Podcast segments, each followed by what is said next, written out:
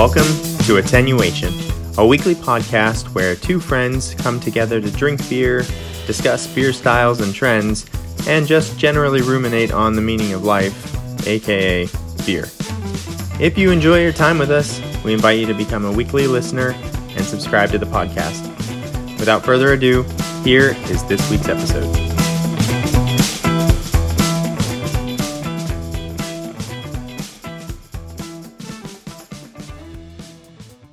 Hello, and welcome to episode 71 of Attenuation, a beer podcast. My name is Jason, and I'm joined by my best friend since eighth grade, Stephen. Hello. Good evening, sir. How are we doing tonight? I'm excited. I'm excited too. It's gonna be a fun episode. I, I get to do get to dr- drink two things I'm very excited about. And we have a new segment. we have a new segment. so So buckle your seatbelts. I yeah, it's not been cleared in pre-production, so I have no idea what's going to happen. But our main topic of the evening is going to be a good one. We're doing a deep dive into a light lager. This is very exciting. Actually, it's, I'm kind of surprised it's taken us 71 episodes to do a deep dive on this style because really it is the most dominant style in the whole world. But we're we're gonna try. We're gonna We try. got do we got around to it. Yeah.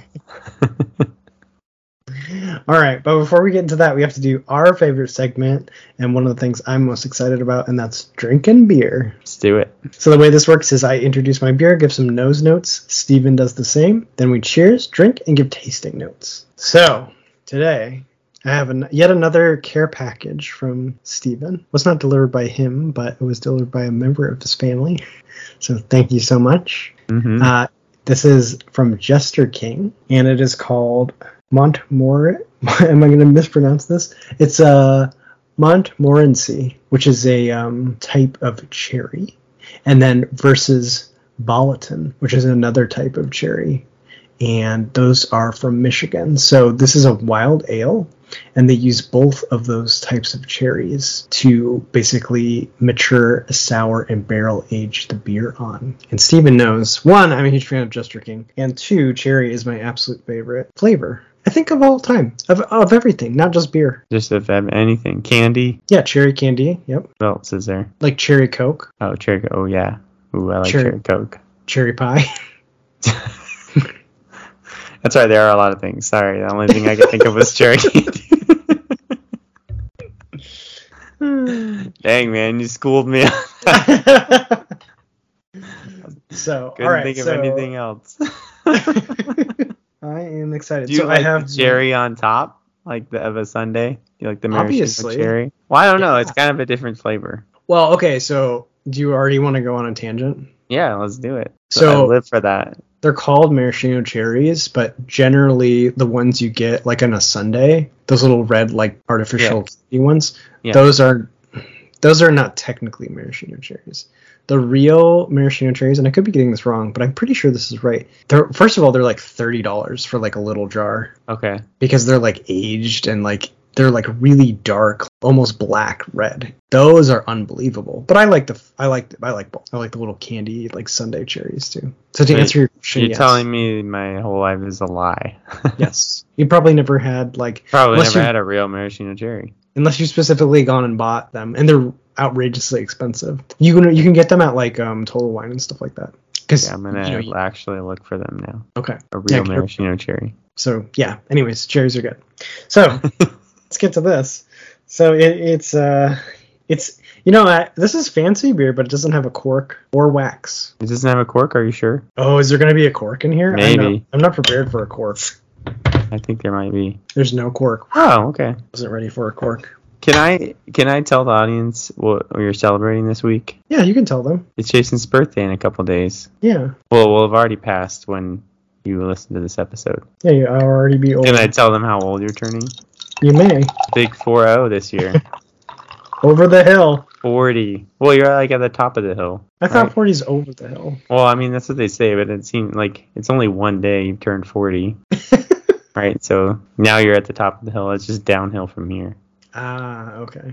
Right? I Is that what they so. mean by that, or does Yes, that mean like okay, you now you're you're done, you're rolling, you're already rolling down the hill? I think they just mean everything gets worse now. Like you peaked and now it's Yeah, almost down. Yeah. All right. Well, at least you're peaking drinking Jester King's cherry beer. Yeah, a couple days before my life is starting to go into the Yeah. trash can.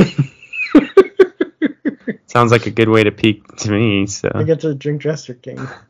Ooh, Okay, I like this that color. It's a lot more pink than I thought. Yeah, it is like it's actually. So I have something else I'm gonna drink. It's the same color. We'll get to that. We'll get to that soon. But it pours like it's. This is like red Kool Aid. Yeah. That's very- the color. Yeah, I thought it was gonna be darker than that. Oh, it smells amazing. So obviously it smells like cherries, but it has a little bit of that sour, like lactose sour, a little bit of like vanilla, maybe even like um, has a little bit of like a smell of almost like wine as well. Okay, I'm I'm very excited. Okay, introduce your beer. Go fast. I'm jealous. Okay. I'm just kidding. Take your time. my, my beer introductions are always like 10 minutes long, so he's like, dude, I just want to drink my beer. Okay, this beer is called Side Pull. It is from Fair State Brewing Cooperative in Minnesota. It is a collaboration with a brewery called Bierstadt Lager. They do all lagers. Uh, and this beer is a Czech style pale lager. And it says crisp, malty, soft, and crushable. 4.1% ABV. I even got one that just says pale lager on it. I made a very, very fun run to the beer shop today. Did you? Yes, and I spent a lot of money. That wasn't the only beer you bought. No. so, well, I have a my new segment coming up that I can use to explain something. okay. I'm excited. okay, this is this is beer. This is the color of beer. Okay, this is your golden beer with a nice big foamy head, perfectly clear. You can see the the label on the glass through the glass. It's just nice like effervescent bubbles coming up through the whole thing continuously, probably for the whole time I'm drinking the beer. It's just beautiful beer. That beautiful straw colored beer that they would use in any stock photo if you just searched a beer. Yeah, that's exactly what it looks like. And it has like the perfect little head on top. Oh, it smells really good. It smells like crisp, sort of honey, a little bit of like, it's very lemony, very grassy. This is super aromatic. It has a nice, like, just a tiny bit of like almost hop aroma. Just a really, really light vegetal hop aroma with like a lemony, honey, and kind of uh, like biscuity malt smell to it. So that's It it. smells nice. I know it's actually a really nice nose on coming off of this. So All right, cheers cheers. to almost being over the hill. All right, drink your beer, old man. Oh yes. this is really really good. Oh, it's so good. So it's like it's not as sour as I thought it was gonna be. There's like a lemon tartness when you first sip into it, and then you immediately you get um like sweet cherry pie. But when I say sweet, I mean like relative to the other flavors in the beer. This is not like last week when I was drinking maple syrup. It's not like artificially sweet in any way. It's like Okay. pure cherry sweetness, like the essence of the cherry. It's so good. And then you get like cinnamon, a little bit of the oak, and then I swear there's like a second wave of cherry, like a dark cherry that comes after. And then that has like an incredibly long, sweet, but not not like sickeningly sweet, a super like impossibly long cherry finish. And it's kind of dry. It's spectacular. Yeah, d- thumbs up. Two thumb two two big thumbs up. I had a feeling I was really gonna like it, but it uh it met it I think it met and or exceeded my expectations. awesome.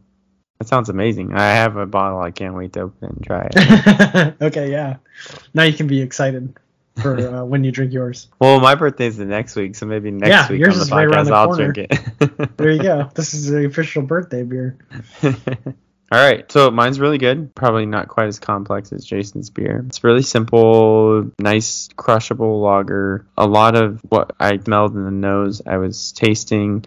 A lot of like sort of lemony grass, a little bit of like herbal spiciness from the hops. Finish is really crisp. It actually finishes like I was like, it took me forever to finally place the taste, uh, like mineral water, like you know, sparkling water Interesting. yeah kind of that just like sort of carbonated water dan- like bitterness you know i never really liked it i think it's up it's very popular now the sparkling water Yeah. thing but i just i just always think of like you know the syrup runs out on the fountain soda and you think you're getting sprite but you just It's exactly what it tastes like. it's just carbonated water with no flavoring. Yeah, yeah that's what. Yeah, that's how it kind of finishes. Hmm. Um, Interesting. Yeah. So let me add a few things. First off, Bierstadt Lager, which is the collaboration brewery with Fair State Cooperative. They are based in Denver. Apparently, they are very, very popular there for the lagers that they make. They call this a bitty little 10 degree Plato Czech style lager. So I needed to know a little bit more about what that meant.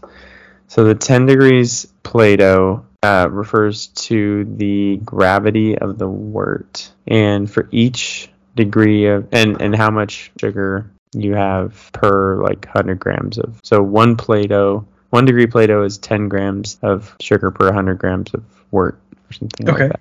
Okay. So anyway, it kind of gives you an idea of how like what your alcohol volume is going to be at the end. So usually at uh, for every one degree Plato, you get 0.4% alcohol. So mm. this is a that's why this is a 10 degree Plato Czech style lager. ABV comes out to about four percent. Cool. So anyway, just some fun fun facts.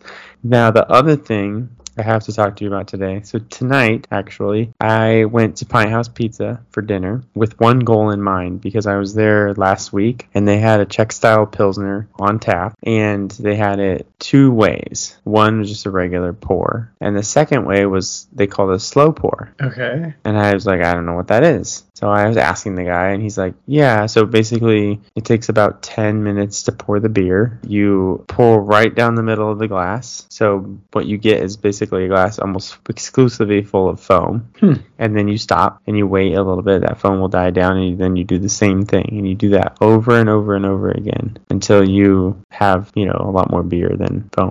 But what you end up with is this like crazy like meringue looking foam at the top. Like it's so thick. And then you get the beer warms up a little bit. Right. So you get a few more flavors coming out. And it just opens it up a little bit more. Uh, the malts come out. Actually, the color changes. So tonight I went there with the specific goal of going and getting this slow pour pilsner. So I like ordered my food and my beer, and then I went and sat down. he was like, "Yeah, I'll find you and bring it bring it out to you when it's finally done." he brought it to me, and then he also brought me just a small little taster of the regular pour so that I could drink them oh, side oh, cool. by side. Yeah. Yeah. And the color was actually different. Like, Jeez. The color on the slow pour was a little bit darker, a little bit more orange. And it was interesting. The flavor difference is interesting. Like the the regular pour was very, very much like what you think of as a very light, easy drinking pilsner. Very, very crisp. Not a lot of flavors almost at all really coming out. Contrast that to the slow pour one, which again was darker in color, a little bit more malt forward, a little bit more spice forward. I just think the flavors kind of opened up a little bit more. It was interesting. Both of them went amazingly well with the pizza, and that's one of the things I think you know when we mentioned about these pale lagers. They're such a great food beer. Yeah. Because they, they can cut through any flavor, they can cut through any spiciness, so they're just a great great beer to pair with food. So, but anyway, both of both pours were great with my pizza but it was just interesting to learn about the slow pour and so of course i was googling it a bunch yeah i was gonna say is this like a thing that mm-hmm. yeah i never heard of this before yeah there's a lot of things a lot of articles basically saying like you're pouring your pilsners are all wrong and hmm. you should you should uh, be patient and take your time and pour Do it out slow slowly. pour. Yeah. Huh. This is really interesting. So it's yeah. So Pint House Pizza just does this now, or is it just for that specific mm-hmm. beer? Or? Just for that Czech Pilsner. Yeah. Okay. They'll always have it, but. I wonder if anyone else around me does this slow pour. I want to try it. Do it yourself. I guess I could. Yeah. Uh, but anyway, apparently the name of this this beer, Side Pull, is actually named after a certain kind of tap that they use to uh, pour the pilsner to to um, serve the pilsner, and it creates yeah. like that more of that open flavor in the full the the like more meringue fuller head. So. Huh, super cool. Yeah, I just wonder if you could do I don't know if you could do it with like a can. I feel like the beer would go flat before the I feel like that's part of the advantage you have like on tap. Um, like, yeah, like you have the carbonation coming. Yeah. Huh. Yeah, that's probably true. All right, cool. So thumbs up on yours. Mm-hmm. Yeah, it's really good. I like that that it's just one of those clean, refreshing beers. It's going to be the uh, theme of this episode. But what's funny is that I mean this is the most popular beer in the world, and when they started to become brewed, they completely took over. Yeah. So something about it. All right, very cool. More on that to come. All right, so next we have our postscript and beer news segment. I have a postscript, and then also Stephen is canceling the beer news part of the segment for his own S- Stephen tells a story segment. I believe we agreed with story time with Steve. Oh, I'm sorry. Story time with Steve is the new segment. And this is a very experimental segment. If it goes well, we may continue. If it goes poorly, it will not continue. I will do my postscript first. So- to ma- I try try not to make it bedtime stories. with Steve. oh gosh. He's gonna put us all to sleep. So I have another thing I'm gonna taste today that was also delivered to me, and I'm very excited about. Beer number two. Yes, beer number two. So I was promised the ter- terroir of Austin. So I was given Jester King, and I was also given Big Red, which Big Red. True taste of Texas terroir right here. So I have never tried this soda. I'm a huge soda fiend, and so I am going to be tasting this as our postscript. And I, I pouring it out. I brought a glass, giving you guys the full tasting notes. Well, it's funny as we mentioned how cream soda in Canada is pink, whatever. Yes. And the more I read about it, it was they were saying they actually has a ding- you know taste a little bit like Big Red. okay. So Okay. So it poured red. The even the head was like pink. So there's a sickening amount of food coloring in this product. it smells like oh no, Stephen, I don't like the smell. So it definitely smells like strawberry and cotton candy. But to the refined palate, such as myself, there is the slightest hint of toothpaste. mm, Not like fresh toothpaste, but do you know how like your toothbrush tastes if you didn't like if it still has a little residual toothpaste on it? hmm It smells like that. All right. uh, oddly specific. That's what it smells like. Hey, can't help it. That's what the brain puts out. Okay. it tastes exactly what it smells like. Hmm. Definitely, yeah. It's a little bit of cream soda, a little bit of cotton candy, a little bit of residual toothpaste. It's very sweet. It's powerfully sweet. The aftertaste is reminiscent of Code Red Mountain Dew. Hmm. So, on the one hand, this is disgusting. and on the other, On the other hand, I would totally drink this. I'm gonna tighten the cap back on to preserve this for later. oh my gosh. Thumbs up to Big Red. All right, it's a winner, huh? Yeah. I have one daughter. One of my daughters really, really likes it, and then the rest of the family just thinks it's terrible. So It's a lot. it's very Yeah. sweet. All right, cool. So that was my postscript. I've now been indoctrinated into the Big Red family. Welcome. Thanks. I really feel like I experienced some Texas today. All right, story time with Steve. Is that what we're calling it? Story time with Steve. I'm ready. Okay, get comfortable. I have to drink a Get bunch of water. Put your blanket on. I need to cleanse my palate before. I don't want to waste a drop of this Well- Jester King after drinking Big Red. Well, you can use story time with Steve time to cleanse your palate. Okay, will do. So, my wife and I were going out on a date, and we went to this place called Cork, and it's a wine bar because my wife likes wine, and I always make her go to breweries. So, we finally went to a wine bar for her. I figured I could find something. We got a really nice charcuterie board and some uh, dips. They were very good. My wife got wine, and then I noticed that they had Wild Mind Ales smoothie sours. So you remember the one you had that was like super, super, super, super sour, right? Yeah. So they had, it was like a blackberry one they had. I was gonna order that. Well, then I see the bartender. She is pouring one into a glass, and she fills like the glass half with the beer, and then she takes prosecco and fills the rest. So she like combined prosecco with the smoothie sour. And so when she got over to us, we were like, "What were you doing mixing those two?" And she's like, "Oh yeah, they had a name for it. I can't remember." Anyway, they had a name for it, and it was she was like yeah these beers are really really sour and so people will like the mix with the prosecco it kind of cuts down on the sourness makes it more Yeah. tolerable and so my wife was like do you want that and i said i, I want the whole beer no prosecco Heck yeah, brother.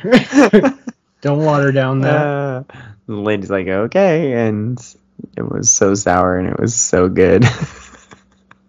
Is aren't those sour? yeah, very, very, very sour. Those wild mind ales are something else. That's cool though. That's actually so fascinating. They're making like spritzes out of them. Mm-hmm. Because that's like a that's a popular thing is you take prosecco and then you mix it with um, Aperol or like uh, they're like those I guess are they an aperitif? I don't know what you consider them, but they're really bitter, like digestive drinks in Italy. But I guess some people probably drink them straight, but if you mix them like with prosecco, it's way better because then you can Mm. have like a bittersweet cocktail basically. So they're basically Yeah. doing that with beer because the beer's so sour. That's really fascinating. Yeah, paradox. I think that's what they called it. Was the uh, okay. the name of the if you wanted to order that. So I just thought that was really funny because I, I'm probably one of the few people that just I just want the beer. I want the really really sour. Oh, I'm so proud of you for being a purist. Don't mix anything in my in my gimmicky smoothie sour, okay?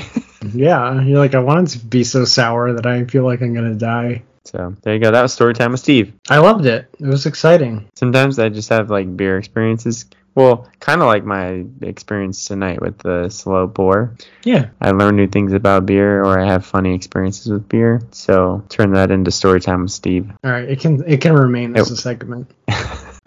Well, sometimes. Oh, hey, we do have a beer news. Remember, and you didn't like it. That's why we had to replace it with story time with Steve. But we do have beer news. It's National IPA Day today. Oh yeah, I'm over it. You like got about it and over it in like half a second. Yeah. Well, we de- we decoded the fact that there's like five thousand days, so every day is like twenty days. Yeah. It just it cheapens them to me. Well, it's funny because like I literally had the thought when I saw it. I was like, wasn't it just IPA Day like ten days ago? Wait, is there two IPA days? no, it was probably like National Beer Day or Yeah, that's what I'm saying. There's just Drink a. Beer Day or National What's Your Favorite Beer Day or something. Yeah, it's, it's not like- special. Got that confused with National IPA Day. So yeah, drink an IPA. I wonder if there's a. National Double IPA. Oh no. Okay, we'll post script. Maybe that. fits into the category of all IPAs. You can drink a double IPA if you want. What's your favorite IPA? Let's just do a thing. Since it's National IPA. in honor of IPA Day. Yeah. Pliny the Elder. This is double. Does that count? Of course it counts. Well, it only counts. Under the umbrella of IPAs. well, wait. It, we'll figure it out because I'm gonna do a postscript to figure out if there's a double IPA day. And if there's a double IPA day, you can't pick a double IPA for IPA day. Well, you have a week to do the postscript and come up with a regular IPA if, if necessary. IPA. Okay. All right. I put it down in the postscripts. What's yours? My favorite IPA, Juicy Bits, WeldWerks Brewing, Greeley, Colorado. All right. I, mine's probably a tie between Juicy Bits and Ghost in the Machine. Ooh. You have to pick one. Okay, Juicy Bits. Sorry. But Ghost in the Machine is a close second. Yeah, Okay. there you have I it. might I might pick Ghost. I want to try those two side by side. That'd be a good side by side. An excellent side by side. Yeah, getting luck. Good luck getting those two beers together like fresh. So, all right. Anyways, enough Okay. uh, dilly dallying. All right, let's get into it. We gotta get into the main topic because it's I'm big. stalling because I'm scared. It- of what? I'm just nervous about this topic. I feel like somebody who knows a lot more about lagers and pilsners is just gonna destroy us in the ratings. One star didn't know enough about pilsners and lagers. What they probably what probably happened is they hadn't listened to any other uh, any of our other deep dives where we realized we didn't know anything about anything else either. Right. Oh, and I need to preface this deep dive. We need to Oh, make sure we what? hit the five topics of a deep dive. Do you remember what they are? I know that prohibition is one, Yes. And uh, a style being saved. Yes, is that one of them? A style is carried or revived by a single person. Okay. Uh, fire. Fire, yes. There's two more. Ta- oh, tax evasion. Tax evasion, yes. And last but not least, happens all the time. It's very bad. I don't remember. There's two really big ones. War. remember. War. War. War. war. so yes, we got to make sure we hit. Every time we do a deep dive, all five of those things always come up. So keep that in mind. All right. Well, I think first we need to define what we're talking about. Yes. So there are two main categories of beer. One is ales and one is lagers. Ales are fermented with a yeast that prefer warm temperatures and they usually do not need a very long fermentation time, 5 to 10 days. Now, lagers are the other style. The word lager really just means to store or to condition for a long time. So it's kind of like there are, of course, exceptions to every rule, and there are exceptions to the ale and lager thing where you use a lager yeast, like a cold IPA, you use a lager yeast, or you know, there's types of beers where you use a ale yeast but you ferment at a colder temperature, that kind of stuff. But for the most part, without the few exceptions, the lagers use a yeast that prefers a cold temperature during fermentation. And these beers are generally fermented for a very long time, usually weeks to months. What was happening really was in like the 13th century. That's kind of like when people started to realize that yeast was making the beer they didn't really actually know that what they were working with exactly. They just knew that if they took the yeast cap from one fermentation and they used it on the next one, not only they made like similar beer, that's how they made the beer, and they just knew that like that's how it worked. Is that whatever was in that yeast cap was was making the beer. That's all they really understood. Yeah, it's, it's the way we've always done it, right? Yeah.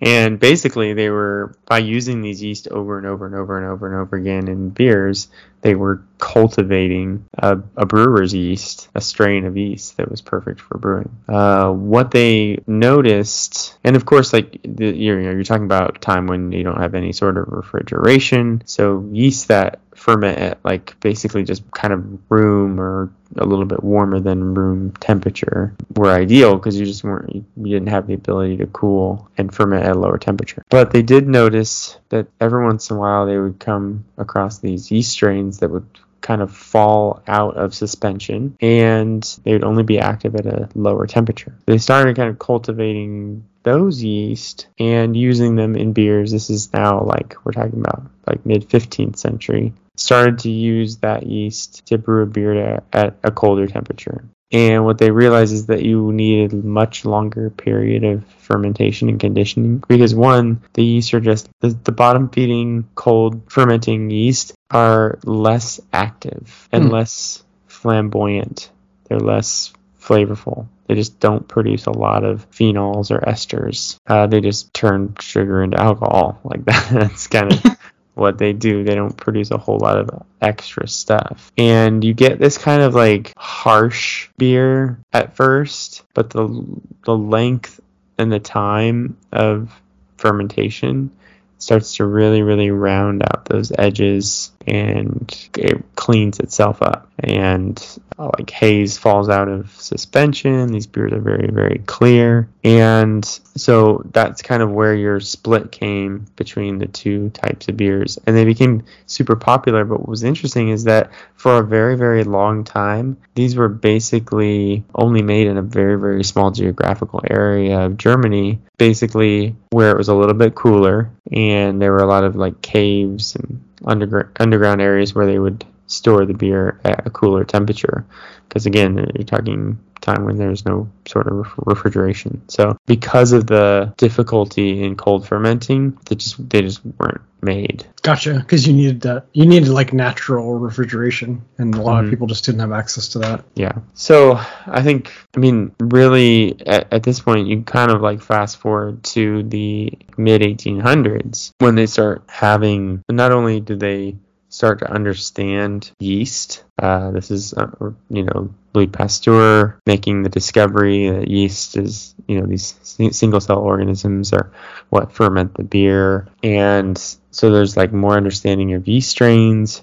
Uh, there's more access to refrigeration. These beers start to become brew at a higher rate and they become very, very, very popular. And so what I should mention now is that there are these like kind of two main branches off of the lager umbrella of beers. One would be pale lagers and the other are dark lagers. So we're just going to talk about the pale lager branch of this tree. Um, the dark lagers would be like your Dunkels and your Schwarzbiers and much, much more maltier style. So we're going to mainly focus on the pale lagers. The three sort of main branches of that umbrella would be Pilsners, Helles Lager, and Dortmund exports. So we'll talk a little bit about each one of those. Nice. He's really set the stage. I try. but I think what's interesting is that like like uh, I don't know 150 200 years ago, we basically had a craft brew scene of all almost all ales Yeah. and almost no lagers, and that's like that basically completely flipped. Yeah. 180. Sure. Oh, totally. Yeah. So like I was mentioning, these beers became very, very popular. People wanted to drink these.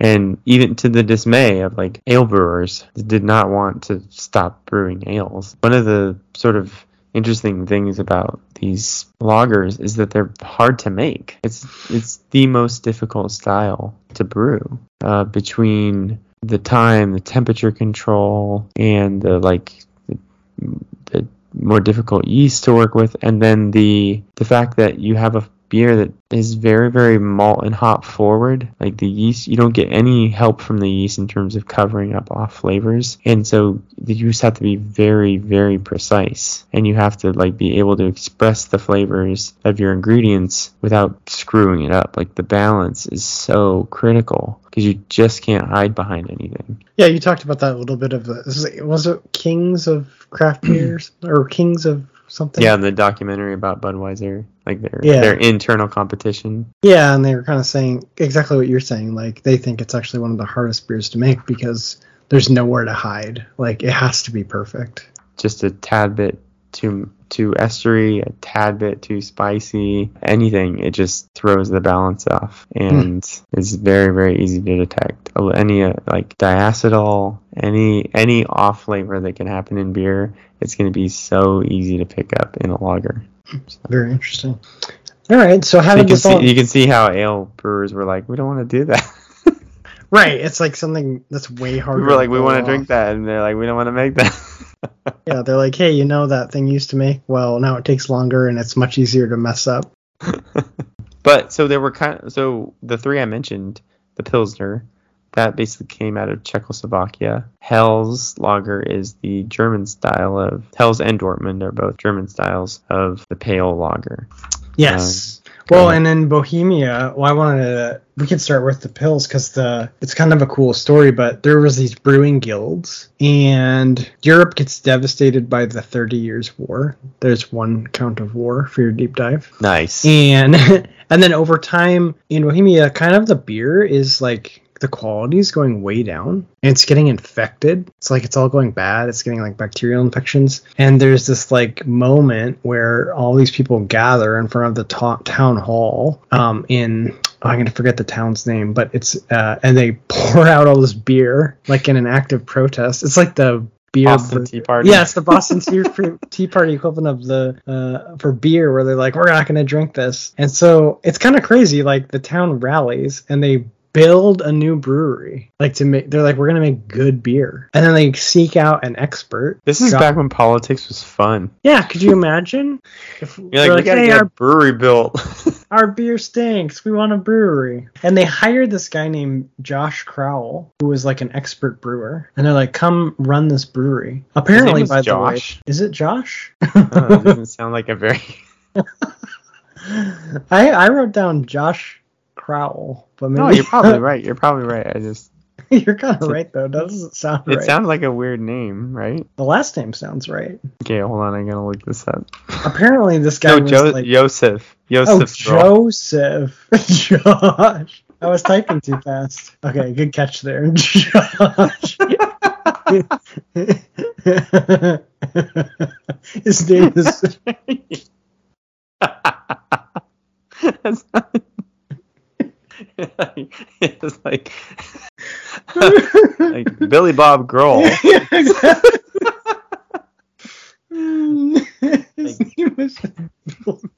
like, is 19th century Germany?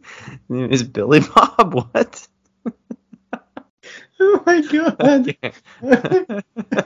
Have fun editing this. Uh. okay, Joseph Groll. Joseph Groll. There you go. Apparently, this guy was a huge. I don't know. He was not a nice person. No, he was like the meanest person Yeah. in Germany. Is was his nickname? So I think he only what if runs. that's your nickname? yeah, I think Yeah, he you're like the meanest dude in this whole country. in the in a country. Yeah. So I think he only runs the brewery for like three years, but apparently they smuggled in a strain of yeast from a rogue monk. that is not true.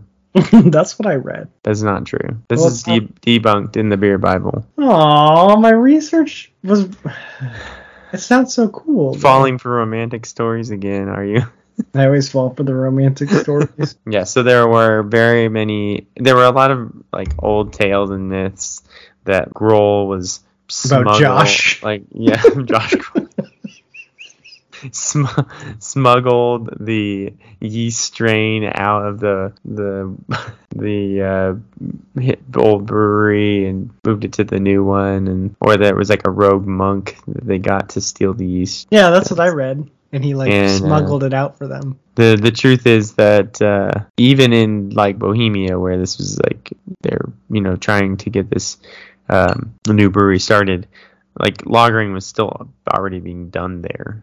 So most likely Wow. they just bought the yeast strain. They didn't have to smuggle it out anywhere. It was not a Bav- it was not a Bavarian secret. That's less exciting. Yeah. Yeah, there's actually another myth about Groll being um uh like the the malt that they used was delivered to them on accident, not like and that's how they used that's how they got the initial malt to start u- making the beer.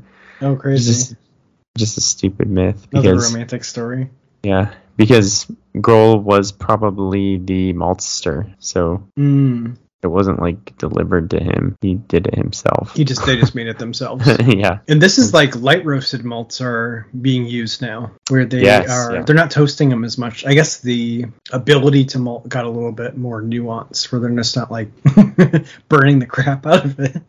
Yeah. Yeah, and that kind of like came out of England. Okay. They were using paler malts already in England, and so that kind of flowed out in Germany. Uh, the other interesting thing is these beers are mashed using a method called decoction, Hmm. and I would love to explain it to you, but I don't know.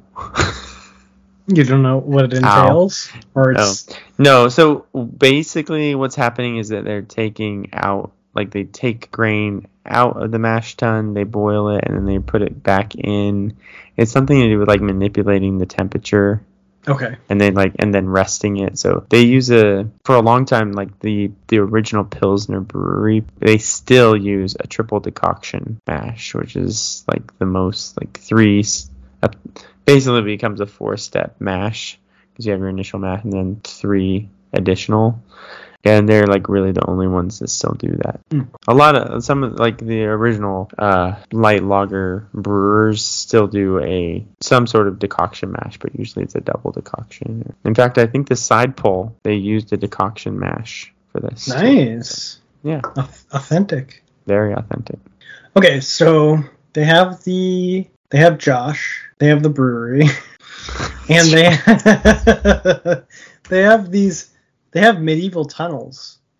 So apparently there's tunnels all over the place, and so the, they have their natural refrigeration. I guess they dug more tunnels uh, for the new brewery as well, but They just kept kept expanding the underground yeah, space. like as it got more and more popular, they're like, we need more tunnels. So they it's built- so great. I mean, they were like beer like ran their lives. yes, because the demand just ramped up. Just like whatever they needed to do to get beer and the beer that people wanted brewed, they did. I like how I like the resourcefulness of these people. You like the way they think, their motivations. Yeah, for sure. So yeah, that's Pilsner, and it gets incredibly popular. Do you have anything else to add for Pilsner? So the interesting thing that I learned is that actually then like there's not a lot like in Czechoslovakia if you say pilsner you really are only referring to the beer made at the original Urquell brewery So they, you know, it's just Urquell Pilsner, and then all the other, all these other beers are really just called light lagers. That's the name for them that translates. There's all these different kinds, and I can't pronounce any of the words, but um, basically there's versions. A lot of it has to do with how strong they are. So there's like lighter, you know, more like two to three percent alcohol beers. You have ones that are getting up more like to five and six. Those are called special. Uh, you have light and dark versions. So there's all these like Czechoslovakian lagers that like fall into the category of, of light lager. Not all of these do, but some of them um, that really are kind of put under a category of pilsners now. But Hmm. Okay. um, but it's like a little bit like um, champagne or something like that. Like everywhere else, it's Yeah, sparkling, yeah. sparkling Yeah. wine or yeah, you exactly or any of those like geographically locked. Geogra- oh yeah, and- that's a good way to say it. Geographically locked. yeah. And then they all, and then the way all the American brewers get around it is they just say that, and then they say in style. Yeah, So Trappist would- this is a pilsner style. so I guess the other one to mention because uh, well we can move on to Hell's. Hell's is That's what I was gonna say. Is like it kind of got popular and then spread to Germany, but yeah it kind of moved over the border as it became uh, popular. And it's kind of funny because in Germany they had their lagers, but they were dunkels. Mm, So they were much more used to drinking darker lagers. there. right. And so as these lighter lagers started to appear, they actually they called them hells lagers because hells mean translates to light or pale or bright. So that's why they called them hells lagers. Ah, just to differentiate them by the color. hmm Huh. And these new pale bright lagers kind of created a scandal because they were so used to drinking their dunkels and darker lagers that they were like committed to blackballing Hell's lagers and you know getting breweries to stop making them. And they a lot of brew, uh, Munich area breweries boycotted the new style. Hmm. But they like as a testament to how popular these beers were, despite like all this opposition to them, they still like eventually sort of just won out. Like it just became the beer style that people preferred. Hmm. The popularity was undeniable. Yeah. so I think that's kind of is a testament to how good these beers can be and how just how much people love them because yeah, even like purists and people are like, no, that's not good. They're like forming coalitions to get them banned, and breweries were refusing to make that style. And it was like it's like hard seltzer, you know. All the breweries that for a long Yeah. time said they were never going to make them, and then they just made them anyway. Because you have to give the people what they want. yeah, I was gonna say sometimes you have to give in to what the people want, Stephen, even if we know it's bad. Uh, and again, like once you had refrigeration and you could make these lagers any time of year, they became super popular. Uh, they spread north. Most notably, they spread north to an area called Dortmund, and this was like a big mining, uh, coal and steel area. And in 1887, they brewed their first pale lager in uh, in Dortmund, uh, Dortmunder Union Brewing. And they made it at two strengths. And one of them was called export the stronger version. And that became like the most popular beer especially among the the miner the coal workers. Uh, they liked the stronger beer. And again this is like five and a half percent. That's the strong beer oh, those sweet summer childs. Oh yes. and the really distinct thing about the Dortmund export is that it's a little bit sweeter. So it's like a little sweeter, a little maltier, and then a higher alcohol than the Hells or the Pilsner. Uh, that's kind Oh. of your defining characteristic of the Dortmund export. Okay, interesting. And then I was reading the part of what they were talking about the hells. Germany has harder water than in Bohemia. Hmm. So like it that slightly changes the way like the hops became slightly more pronounced because the water was harder. So it's kind of cool. It's like the influence of the style is spreading, but then you get the it kind of always happens this way. You get like local variation based on the terroir and like local Mm-hmm. preference and like just whatever happened to happen locally. So Yeah. that's kind of cool. Cool. Yeah, so that really kind of dominated the German brewing scene, and then you get to like the World Wars and through like the 1960s, and like the Hell's Lager are popular, but it's really this Dortmund export that is really the the most dominating beer in that sort of in that light lager market. So the Pilsner was like the least favorite of those three. That's funny. and then I think just like uh, I think that maybe this is our where we talk about World War and Prohibition Mhm. and what came out of that because you know we, we talked about we did a deep dive on Yuengling. Yuengling's lager is a much more of an amber lager, hmm so kind of a sweeter lager, a little bit estery. Probably, I mean, I don't have a lot of experience with the Dortmund export beers and the Hell's lagers, but I think it definitely sort of fits into that category. And it was a very, very, very good and beer that dominated the the market. But you'll see, but you see that transition through Prohibition, where a lot of those brewers just didn't survive, and what survived on the back end, what came out of that was this sort of very homogenized light beer product in the United Ooh. States. I want to jump back a little bit though. So the initial spread from Europe to North America was like German immigrants. Okay. And when they started to try to make beer in America, they realized we don't have two row barley, we have six row barley. So it doesn't make a clear part of what like makes the light lager appealing is like um it's it's it's the color and the clarity. Like I think it also I think Pilsner and light lager has also sort of made clear glasses more popular because you could it's actually like nice to look at the crystal Mm, gotcha. okay. crystal clear beer. So, anyways, the six row barley has like way more protein and wouldn't produce clear beer. So, what they started figuring out is like, oh, we can supplement some of the barley and then use corn instead because then it then you get the clarity of the beer. And then some people, especially Budweiser, used rice. And they still do that today. So that's kind of interesting. I always thought they used rice because it was like a cost saving measure. And corn, too, especially in the US, is highly subsidized. But I don't think that's actually true. I think it's like kind of what we talked about before is like they wanted to make it here, but there was like local challenges in the six row barley. And they solved it by using corn, and then they got the product they wanted. But then it kind of shapes the future of the product in America forever because like that's just how they solved the problem here and now we still Budweiser still puts rice in the brew. So then yeah, then we get into prohibition. Oh, another okay, I have another side story. So I also wanted to cover how it spread to Mexico because um, so Mexico had long been fermenting corn or agave. They had a drink called Tesquino. I think that's what it's called, which still gets made today, but not like on a commercial scale. Apparently, it's only made like with family recipes.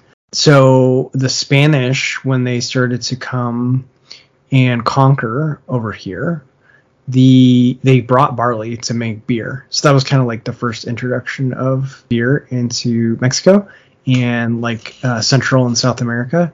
But they didn't really start making it until apparently the first Mexican brewery was in 1543. Uh, Alfonso de Herrera started making European influenced beer. Um, and now here's your tax evasion pillar of the deep dive. So he was making it and it was very popular with Europeans that were there that wanted to drink, you know, European style beer. But then the Spanish got really mad that they were like making it locally because they weren't buying the imported beer from Europe. So they put like tons of taxes on the locally produced beer. Um, and they basically cut all the ta- import taxes on the imported beer and it basically destroyed the local production of beer. So unfortunately, it it didn't make it um, very well. But then prohibition would happen in the United States, and around the same time, or a little bit before prohibition, you had like Dos Equis, um, Victoria, Bohemia, which is a brand uh, in the 1900s, which is awesome. It's kind of cool. They named it Bohemia, kind of after its origins. And then Carta Blanca, we're starting to produce beer like in Mexico. And then during Prohibition, the Mexican beer market got like a huge boost because apparently people would just drive to Mexico to drink beer because you couldn't get it in America. So kind of cool. awesome. Like yeah, so Prohibition kind of like really damaged the American beer scene, but it kind of helped out the Mexican beer scene, which is really cool. I like that. Like with the craft beer landscape now, it is kind of interesting to see uh, a little bit of a course reversal because uh, what's so fascinating is that ales made a return, right? Like so, lagers became the most dominant style uh, in the world, and then especially in the United States, and then the U.S. craft beer revolution, like tried to like was going back to ales. It's this weird sort of cycle It is where like like ales were made for so long and the preferred style, and then you had this revolution of pilsners and uh, of lagers, the whole uh, a whole other sort of category of beer style took over and dominated, and then now like we were trying to get back to ales, but it's just it's fascinating to me, I guess, because one of the reasons why the ales kind of died out was because there was a preference to drinking these lagers and it's just interesting now that like we want to get back to drinking ales i mean we do And but we do, but now and I feel like there's even well, maybe it's been happening for a while now, but you have craft breweries doing some of these light lager styles, but doing them in their craft beer style. So mhm. yeah more back to the roots of how these beers were originally made which i guess that seems sort of more full circle to me of like yeah, like they're going all the way back to how they were made traditionally, kind of like with your decoction, decoction, decoction. What are they called? decoction yeah yeah, Decoction. yeah it's like i guess in some ways the reputation of the lager reputation of the czech pilsner got tarnished by american beer right. American beer, right? And so I guess in some ways, like we have to thank them for creating such bad beer. and then they that created this like this revolution of we want to drink flavorful ales, and then that led more towards people just wanting to brew beer in the in more traditional methods. Uh, Right. in, including not only ales but also including lagers and brewing those more in traditional methods and making good versions of that kind of beer whereas for so long it just had this reputation of being just crappy and thin and not flavorful so, Yeah, totally.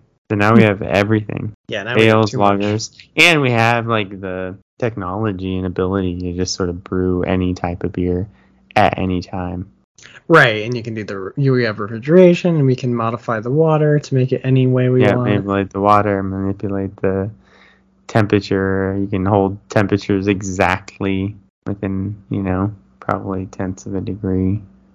It's just kind of fascinating. But look, I I lose faith in humanity, but we have, you know, essentially created a uh, environment where you can make any type of beer at any time, and and that's uh, good. That's great for human achievement. I feel some connection to those people in Bohemia I don't remember the town, but yeah, that were where there was just like they demanded like we demanding a a- new brewery. and they like they built it. They made it all state of the art and everything. Yeah, they took it It's a very very fancy brewery, and they because the people demanded that they have that. I love that. Let's go try it in our modern era. To- yeah, you need to gather in town square Demand For- breweries. for yeah beer we like you already have tons of breweries. They're, yeah. We're like, uh, oh yeah. Oops. there's like one right there, one around the block. Yeah, breweries Okay. have gotten to the point where like you know what do we a- want? Breweries. When do we want them? Right now. Okay. Walk around the corner, man. It's like the Starbucks across the street from the Starbucks at this point. Yeah. Yeah. like meet at the meet at the Starbucks on the corner. Like which corner? Fifth and A. the north corner or the south corner? Yeah. Oh my goodness. Well, right. I don't any- know. Was that a deep dive or just is uh, we just waded in the water of pale lagers? It's a long history. Yeah. It's a it's a long history. It's a complicated history, it, which is funny because it's not really that complicated of a beer. In Yeah. The, in, the, in the you know in the grand scheme of things, it's really just not. It's it's just hard to brew. It takes time. It's a difficult style to perfect and make good, but it's not. But the whole point is to be very very drinkable, very light, light bodied, and just a sort of a crisp, refreshing beer. And I mentioned this earlier, but it really is probably the easiest beer to pair with food because there's not really anything it doesn't go with. Mm, true. I think that's a, another reason why they be, they're so popular. That makes sense. I mean, if I had to pick a beer to drink with dinner, this one I'm drinking right now would win over any sort of IPA, certainly any sour that I could pick because it's so hard to pair those beers with food Yeah. and do it well. No, that makes sense. Yeah, because it's refreshing, it's light, and it just isn't really gonna get in the way of any flavor, other any other flavor that you're eating. And you see that a lot, like uh, in the Cicerone Instagram, they'll post a, like a quiz or something about like what would you, what kind of beer would you pair with this food or whatever. And it's interesting to see some of the results, and then they kind of show you the results of what like the master cicerones say. And it really is like very, it's usually simple styles that end up winning, or styles like I don't know, like Dunkel um, sort of these sort of like maltier styles or cleaner styles. Rarely are ever going to see like, oh yeah, um, pair this with a hazy IPA. You know, like, yeah. um, those beers tend to be more enjoy on their own beers. Mhm. Stand alone. Yeah. All right, cool. Well, do you think we did justice to it, or as close as we could? We can always hit a Yeah. re- deep dive too. Yeah. Well, you know, I, we could do part two and do the dark lagers and, you know, kind of go back over anything that we missed on the pale lagers. But I think sort of the main points really too is that you have this second branch and you have these two major branches of beer. And I love, again, I just love that like cycle of what is popular and what people like. And now, I guess it's like peak humanity now, where we just make, can make whatever we want at any time. But it's really fun, and that's why we have a podcast about it. Because there's so much good beer to drink. Think about trying to make a podcast in Bohemia at the time when the only beer available is a is a pill a Hell's. That's it. Just talk about it every week. Like this week, Josh and Billy Bob. Good German talking names. about the Hells. Hans and Franz. there you go. All right, all right. Enough fun. They're off the rails. off the rails. All right. Well, if you want to reach out to us, we are available at, on Instagram at attenuation.podcast. And also, we have an email at contact.attenuation. Uh, sorry, contact.attenuation at gmail.com. And this has been episode 71 of Attenuation, a beer podcast. My name is Jason, and I'm joined by my best friend since eighth grade, Stephen. That's me. And we are saying cheers, and we will see you next week for episode 72. Cheers. Happy birthday, buddy. Thanks for listening to this week's episode of Attenuation, of beer podcast. Don't forget to subscribe to the podcast and follow us on Instagram or Facebook for more fun content. Catch you next week. Cheers!